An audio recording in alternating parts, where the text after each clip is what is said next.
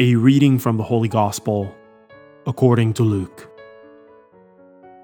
Jesus said to his disciples, "I tell you, make friends for yourselves with this honest wealth, so that when it fails, you will be welcomed into eternal dwellings.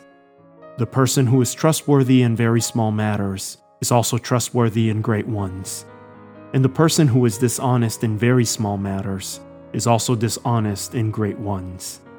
If therefore you are not trustworthy with dishonest wealth, who will trust you with true wealth? If you are not trustworthy with what belongs to another, who will give you what is yours?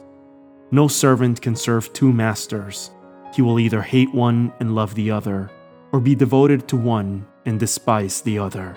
You cannot serve God and mammon." The Pharisees, who loved money, heard all these things and sneered at him.